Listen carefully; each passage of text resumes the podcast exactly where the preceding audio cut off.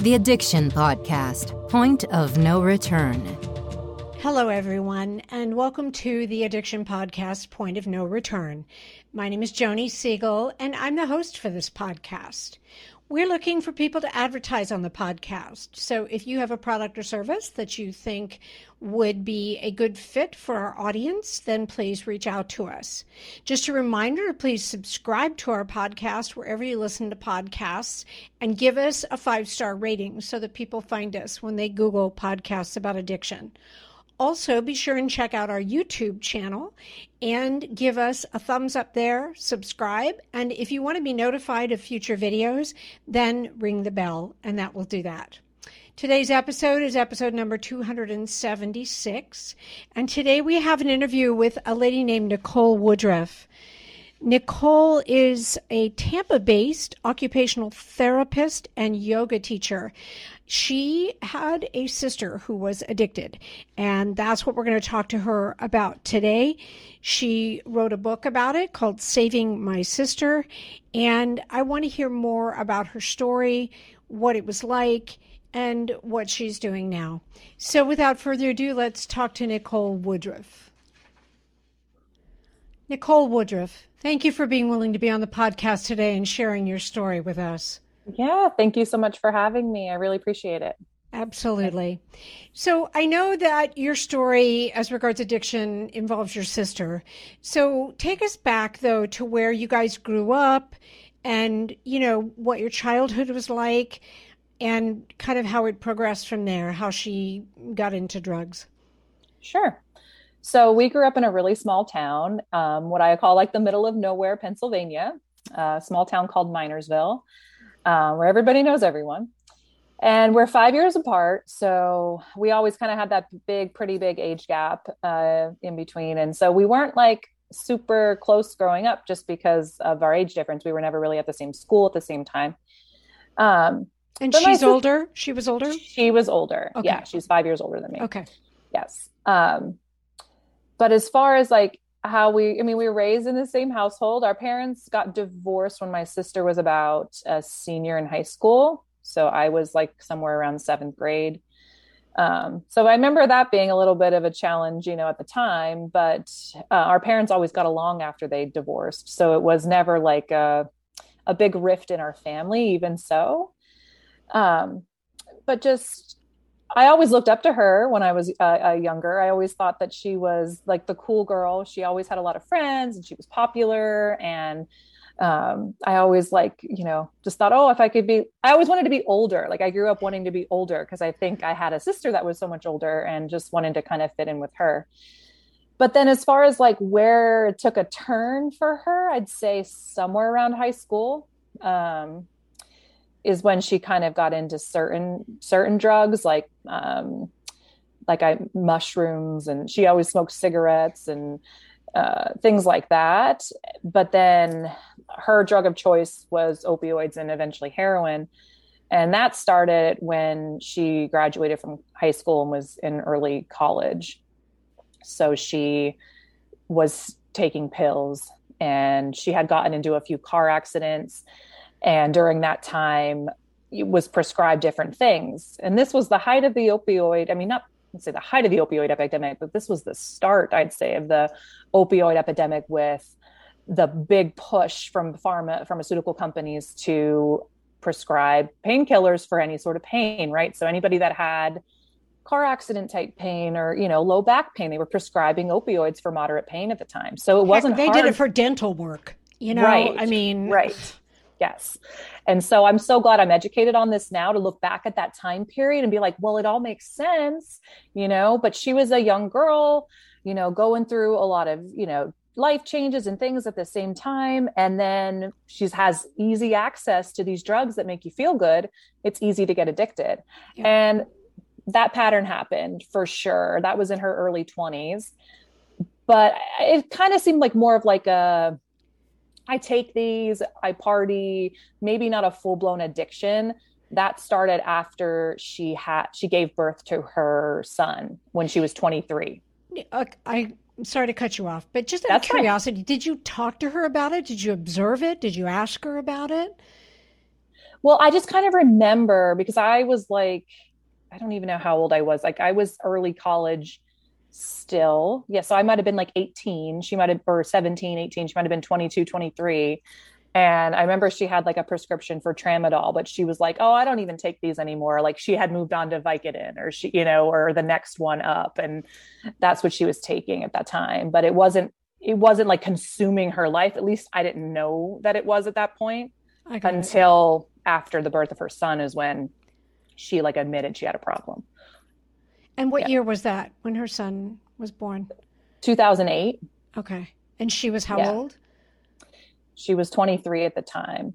Okay. Yeah, going on 24. And she, a couple months, I guess, into the postpartum experience, uh, admitted that she was like taking uh, 20 Vicodin a day. And like I said, I was I was 18 or 19 at the time and didn't really quite understand what all that meant. I just, oh, it sounds like an awful lot of pills.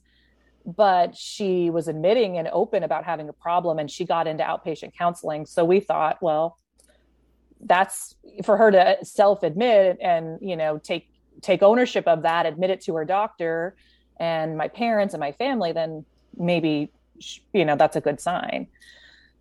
But you know it wasn't that cut and dry. Well yeah. I mean yeah.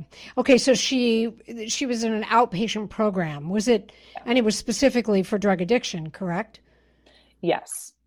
Yes, and, I believe it. And how long was she in that program?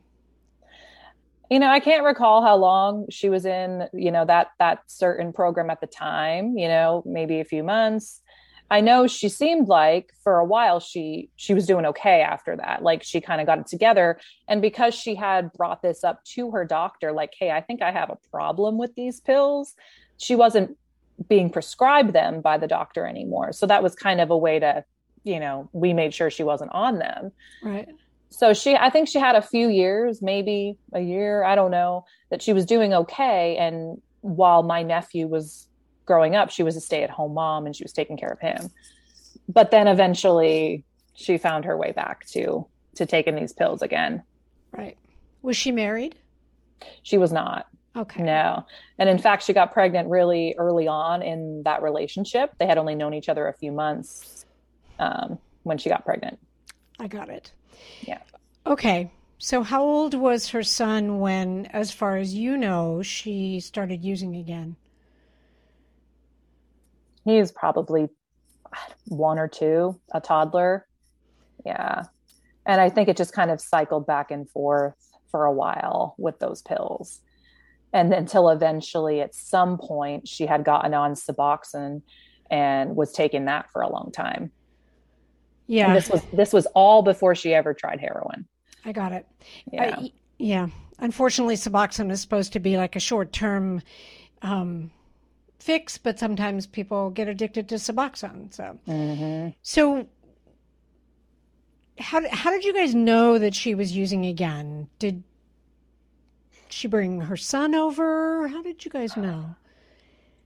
You know, I think it was just kind of some a lot of times we wouldn't know oh. you know because i used because i was in college so i didn't live at home at the time but my sister did live at home with my dad and when i would go home and i would see her and just watch her and interact i'd be like something ain't right with her you know i don't know if i I don't know what's going on, but she always had this built in excuse that she had chronic pain. Hmm. And I'm not dismissing her pain because I do know that, you know, I, I, believe a lot of that was real. Yeah. But she leaned so heavily on these drugs and never did anything else that her body like didn't know how to function without them, you know? Right. So I think eventually how she justified it to my parents is like, well, I'm taking this Suboxone because it helps me manage my pain.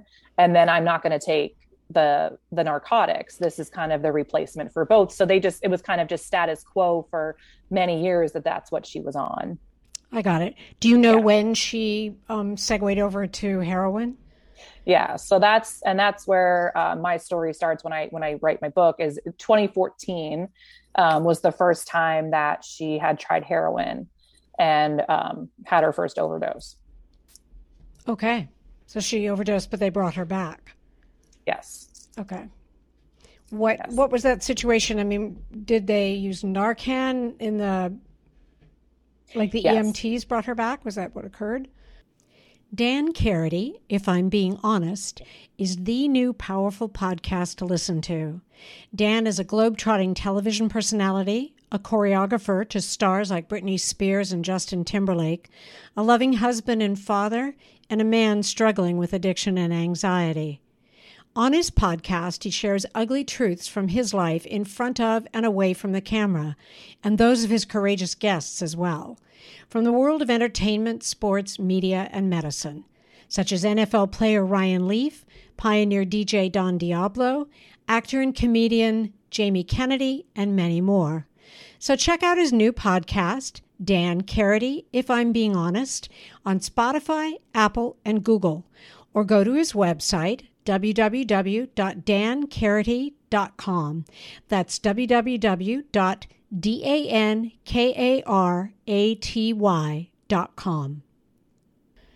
Yes, I believe so. Uh, the first overdose was in January uh, 2014. Um, I had gotten a call for, at work from my mom that my sister had overdosed and we needed to, she was down at the hospital about an hour away from where we lived and we needed to go get her. So she was with somebody who had given her heroin and then i think um, called 911 and kind of freaked out so then they left her. Um, but they did call the you know emergency and she was taken to the hospital and she was stable and okay but yeah she she had overdose. I see. And did she then go back to treatment or yeah. So this was so at this point, my sister had never been in into an inpatient facility before. Okay. So this was the first time that we were like, okay, this was this is pretty bad. Because even though for years on and off she had taken pills, she had always told me that she would never do heroin. She said, you know, I remember like specifically her telling me, like, if I would ever do heroin, like you would know, Nicole, I'm in a bad place. Like that is not I'm not going to mess with that. But like a lot of opioid users, you know, no, it's it's once those pills eventually got too hard to get, or you know, who knows what happened with the Suboxone? I, I'm really not even sure. Um, that was that was an option for her, and eventually she crossed that line and she did it. Right. I don't know about the pricing for Suboxone. I know that oftentimes people go to heroin because it's much less expensive than trying to get Oxycontin or Vicodin or a prescription medication if they can't get the prescription anymore. So, yeah. Okay. So, what happened then? Did she go into inpatient treatment? Yes. So, not inpatient. You know what I mean. It yeah. is inpatient. Yeah, it was inpatient. Okay. It yeah, was yeah, inpatient. Sorry, I thought I was using the wrong word. Got it. No, sorry. yeah, no, okay. she did. She went into inpatient treatment. Um, I left work that day. I picked her up from the hospital. I took her home, um, and I stayed with her that night. And then the next day, I like took off work and devoted my life to getting her into treatment because I was like, okay, this is bad. You're this is you said you'd never do this. You've obviously hit a point in this addiction that we need to get you help that's really going to make a difference. So let's we got to get you in an inpatient program. And then it was the whole the whole cycle of trying to find somewhere to take her um, because my sister was um, on Me- pennsylvania medicaid insurance and my parents don't have like excess amount of dollars to just put towards treatment and then have no guarantee it's even going to work. That's the big that's the big thing with addiction treatment right? You don't even know if it's going to work. Right. Um so we found out the process of having to get her into a facility was through uh, an evaluation with the county and then they would put her in a state funded um, dr- inpatient drug rehab for 28 days that took her insurance so we did that the very next day. We got her the evaluation. And then the next day, she went into treatment. So two days after that overdose, she was in her first inpatient facility. Okay. And she was there 28 days. She was. You know, the bummer with the whole 28 days thing is that, um, and we've talked to so many addicts, it's usually not long enough. Yeah. And okay. that was my biggest that was the biggest like eye-opening thing for me and a big story I shared in my book is because I had I thought, "Oh my gosh, she's in she's in treatment. This is going to go so well." you know, like she's going to come out of here and she's going to be sober. I'm going to talk to her for the first time in years. She's going to be sober.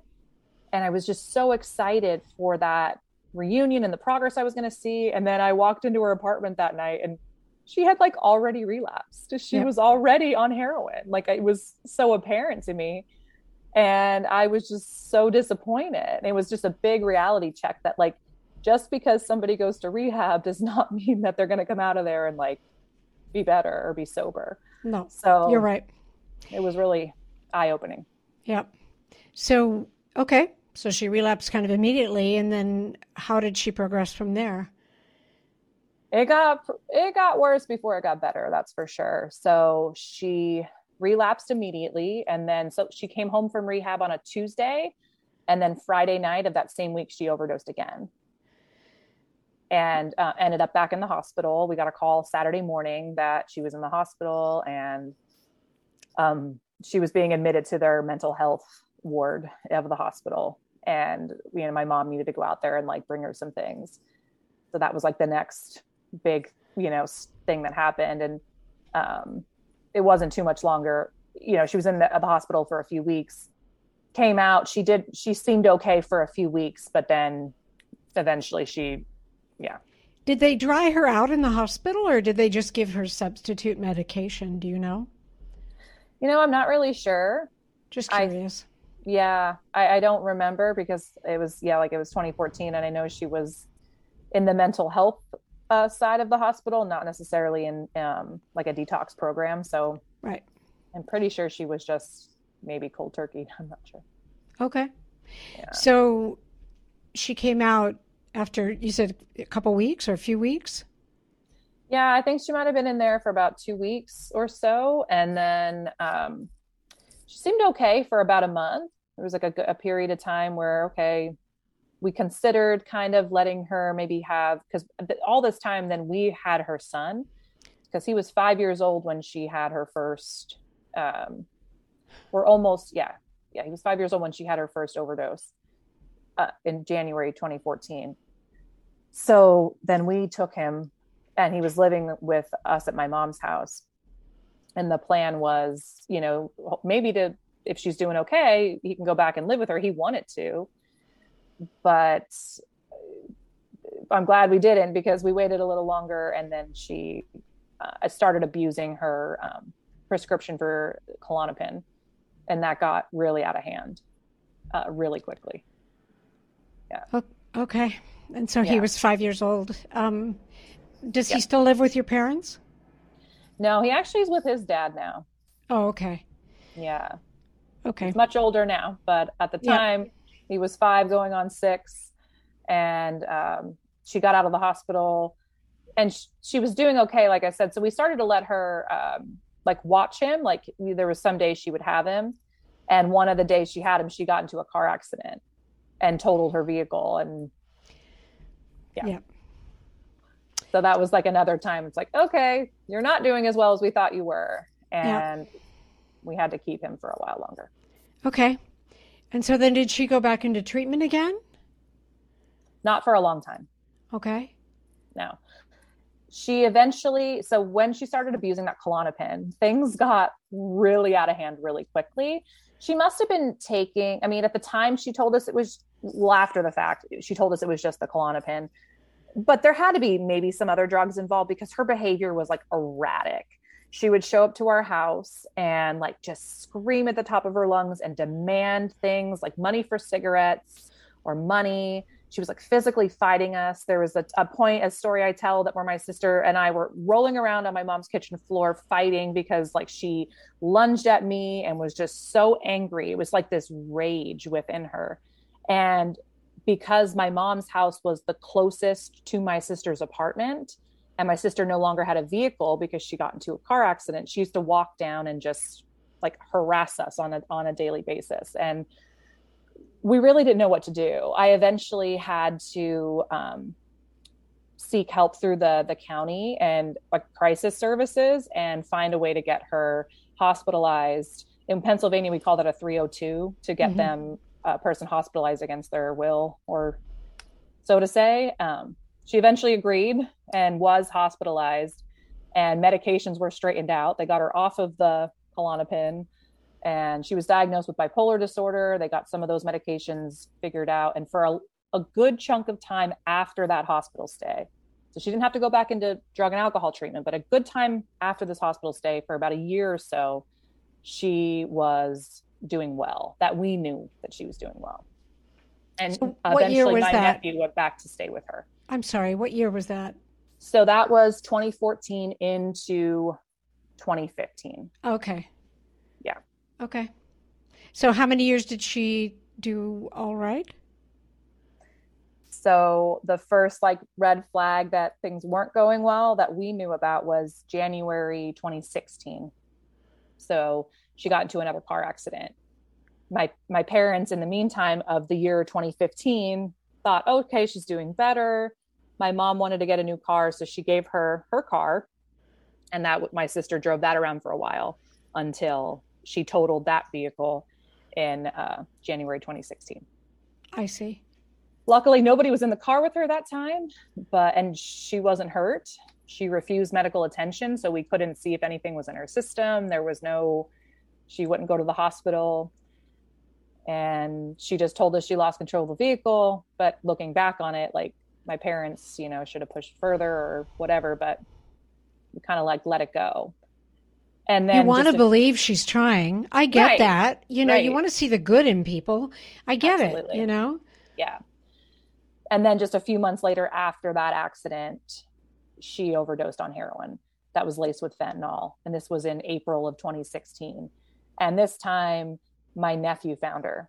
Oh. and yeah so he was eight years old at the time this happened and it was a really like yeah traumatic event but um, the my he texted my mom that she, he found her and she got up there as quickly as she could. By the time she got there, like my sister looked blue. She wasn't sure what was going to happen.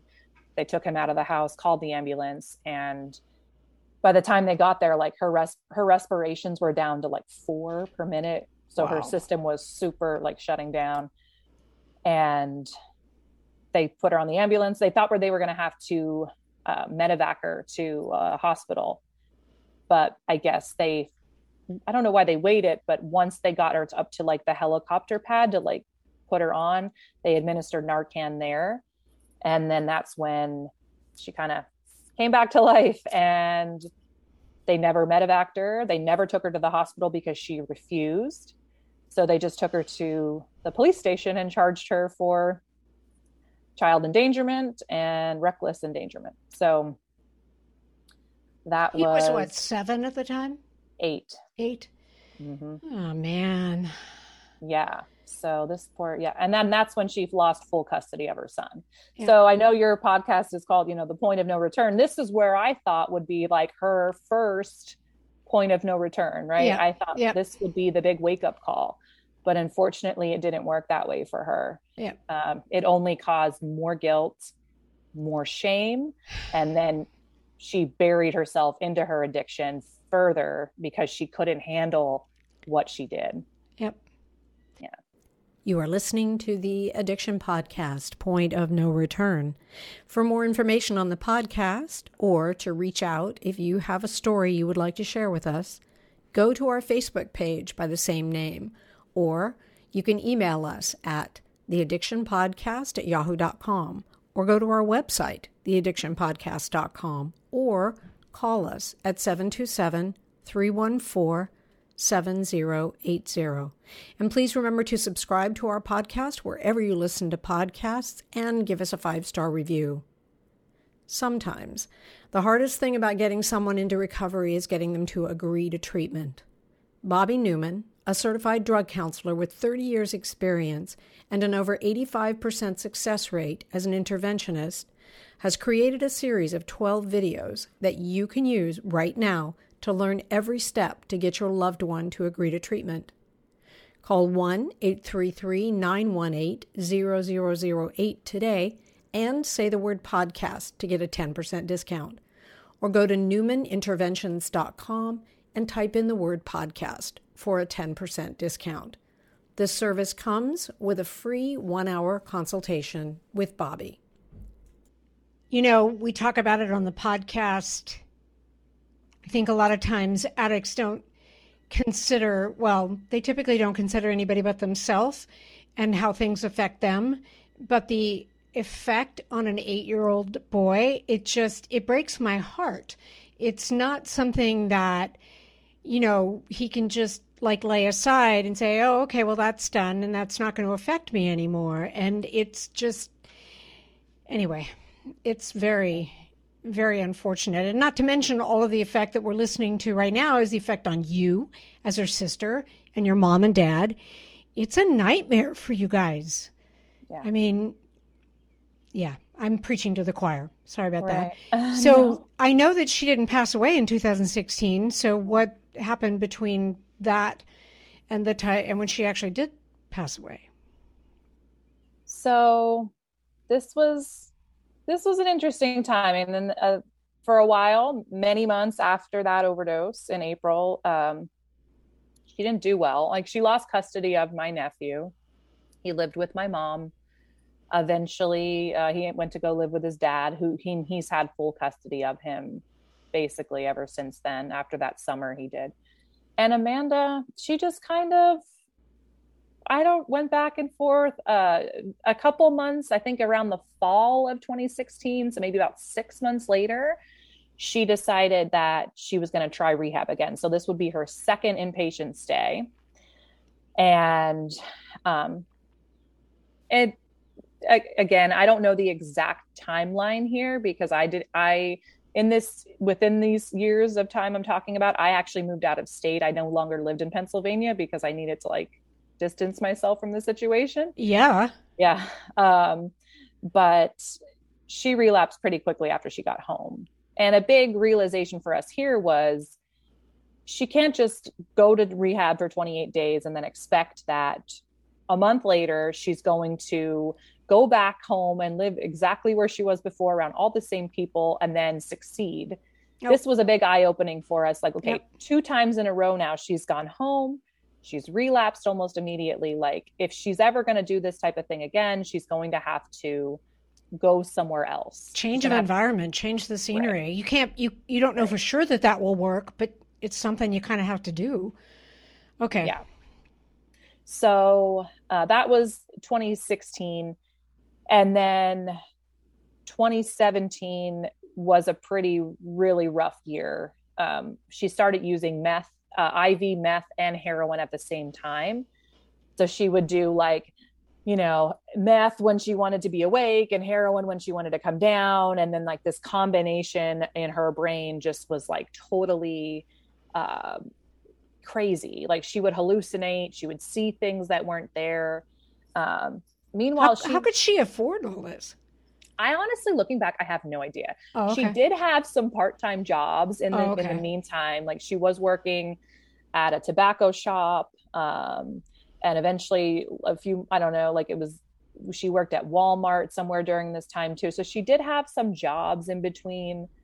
Um, and I know I, addicts somehow always figure out a way to to get to trade or work things out. They pawn stuff, they sell stuff. You know, she figured out a way always to yep. seem to make it work. But I um sorry, I forget where I was where 2017 meth. Yeah. To so stay meth, awake, heroin yes, heroin. Yes.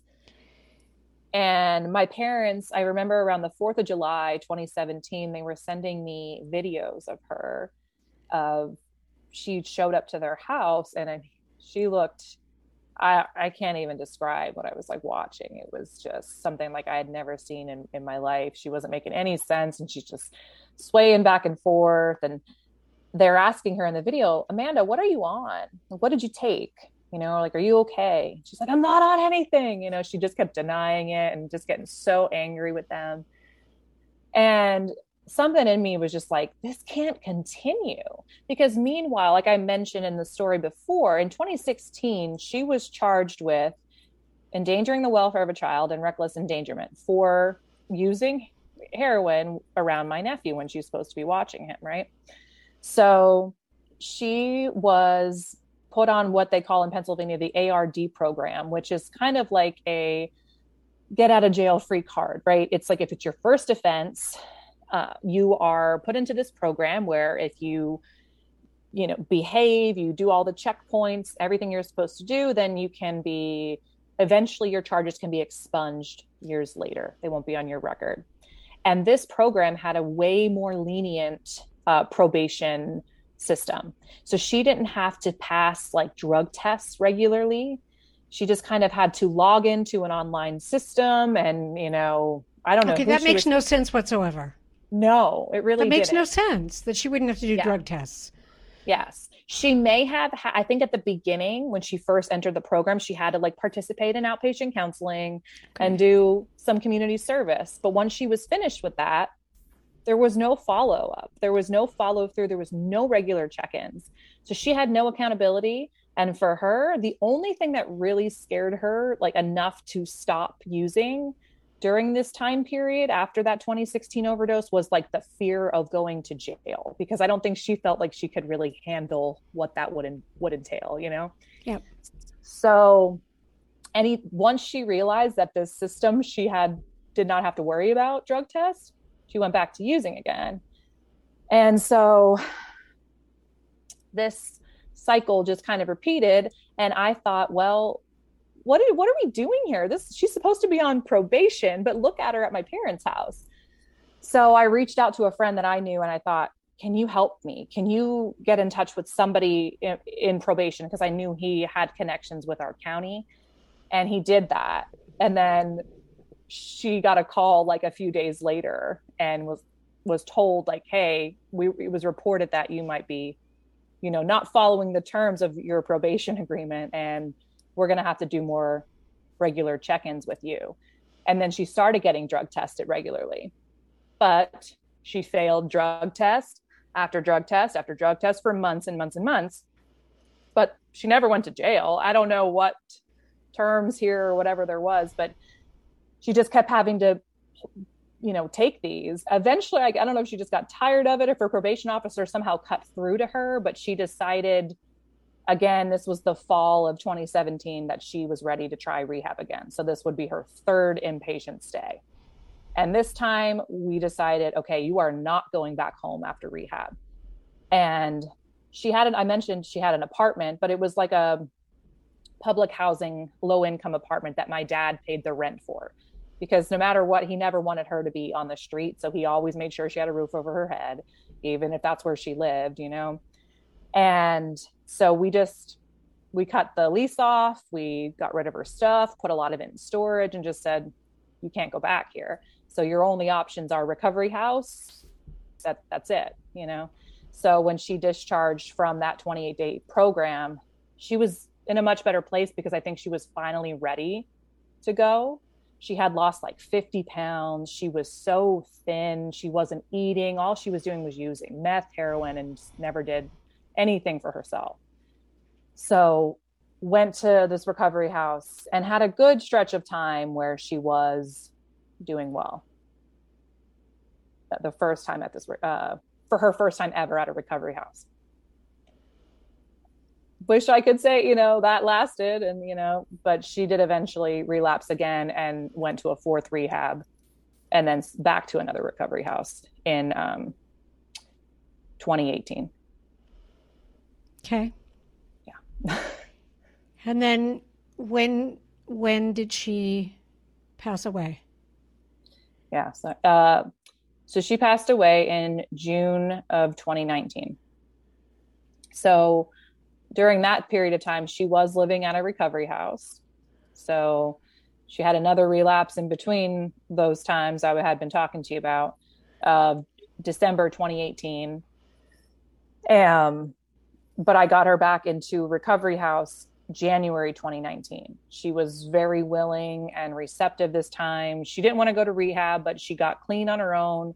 She got back on the Vivitrol shot because during this time, after I, I should mention when she was in recovery at these recovery houses, they put her on Vivitrol, and that made a big difference for her for a while. When that shot was active and in her system, she did well and she was able to she was going to meetings and participating in a program for a what good is, stretch. What is Vivitrol, Nicole? so Vivitrol is a long acting, I believe, naloxone. It's kind of like a Suboxone, um, but it's an, a monthly injection. And so it blocks the opioid receptors. So okay. they're not, yes. Okay. Yeah. Sorry. Uh, not as abuse prone, right? And it's apparently very effective for a lot of um, people who struggle with opioid addiction. So she was on that for a long time, and she was on. Uh, she got back on that in 2019 when I said she had relapsed, and went back into her recovery house and was living there for a while until basically May, early June of that year, 2019 and she relapsed started using they found drugs at the recovery house and she got kicked out. And then that was the kind of her last few weeks before she eventually overdosed and and passed away. Well i'm sorry. I'm sorry that it had to go that far. You know it's why we do the podcast because we we hope you know we can give enough information out there and you know, so that people don't get to that point. Um, when did you write your book, Nicole? And kind of what prompted you to write your book? So I wrote my book. Um, it's called Saving My Sister How I Created Meaning from Addiction and Loss. Uh, I started writing it in January of 2020. So my sister had passed away that June of 2019, so about six months later. And the reason why I started writing it was because when my sister had a long stretch of sobriety so this was this would be 2018 that was like her longest stretch she had it was about um, nine months eight to nine months. We talked about writing a book together. There was so many good months in that time frame where she was doing really well. She would call me all the time. We talked we had a really good relationship. And i you know i kind of i always wanted to write a book and i said you know what would be a cool book? To like tell your story but say the events from my perspective, like what this looked like and the worry that we had, and just, you know, just how this this picture looked from my perspective versus what was actually going on in your head during those moments. Gosh, if she can even remember half the time, but you know, uh, I just thought that'd be a cool book to see like what Amanda was thinking versus what I was thinking in like the same events. And so we kind of bounce ideas off each other. And she's like, yeah, like if she's like, heck, if you'll write it, because that writing a book would never be something my sister could do, but I'll, I'll tell you my story. Let's do it. So we talked about it and it was always going to be like a someday thing, you know, we'll, we'll get there. And then, you know, a year later, that, that, that became, that I couldn't do that anymore. That wasn't an option. So after she passed away, I really kind of dove deep into like di- just self exploration for myself, um, spirituality. How do I connect to her? Like, what do I do to take care of myself, grieving? And I thought, you know, we talked about this book. Maybe that could be a way I can help other people and help myself process this trauma that you know I'd got my myself, my family had gone through for so many years. So I just started writing. I, I ended up finding a self-publishing team company that that helped me you know put it all together and finally uh, may 24th 2022 it was released and it's now available. So um, yeah it's been a work in progress but i'm really happy that I, I finally got it out there.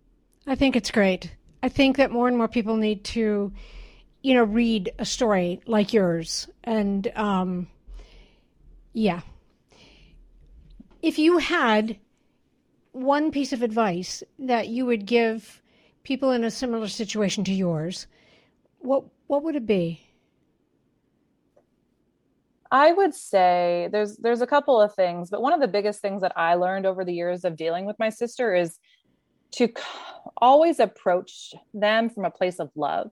If they're an inactive addiction and they're using, and say you're concerned about a relapse and you want to approach them like hey i think you relapsed if you do that from a place of anger or a place of accusation? Yes yes.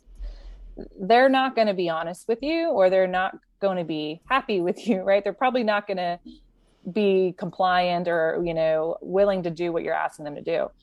And that's what i learned over the years is that i could not approach my sister from that place. I had to learn how to kind of i always say like meet her where she was at. And i say that phrase because she was like she was on drugs so she's cool and she's she's not like stressed right i had to be loving and i had to learn how to approach her in a way that she knew i wasn't upset with her i wasn't angry and that she could be open and talk with me so that's always the approach that I, I recommend. And I really paint this picture really clear in the book, just like how at the beginning I went from like disgust and anger, and like feeling betrayed to at the end, just saying like, okay, relapse is part of recovery. These are going these moments are going to happen. I could either extend my hand out and and say, "Hey, I'm here for you and I will help you and I'm not mad at you." And hopefully she'll take it. And if she doesn't, then you know like i i did what i could so it was learning to detach with love in a different kind of way and not be so um you have to do this you got to go back to what are you doing and like accusatory whereas i said, I feel like some people never kind of get that and they they continue to fight with the person with addiction versus love them Yep. And granted, at the end of the day, it's not my approach didn't save my sister, even though that's the name of my book, trying to save, you know, it's trying to save my sister. Yeah. But ultimately I, I did what I could to help her. And I know she, I know she knew that. Yep. You know? Well, and I also think, you know, you learned at some point, especially when you moved out of the house, that you had to take care of yourself. And ultimately, if you cannot get your loved one into treatment and you cannot get them to help themselves, if you have spent all those years being angry with them about it, that's going to add to some regret that you have. Do you know? And I think if if at least you can look yourself in the mirror and say, I tried, I extended my hand with love, and for whatever reason she couldn't take it and she couldn't do it but I can feel good about myself. Do you know what I mean? Because I think, you know, we've talked about this on the podcast that when you have a loved one who's addicted, you you have to take care of yourself because dealing with someone like that can just be all encompassing. And you can't do their treatment. You can't go through it for them and you can't, you know, you can't get them clean.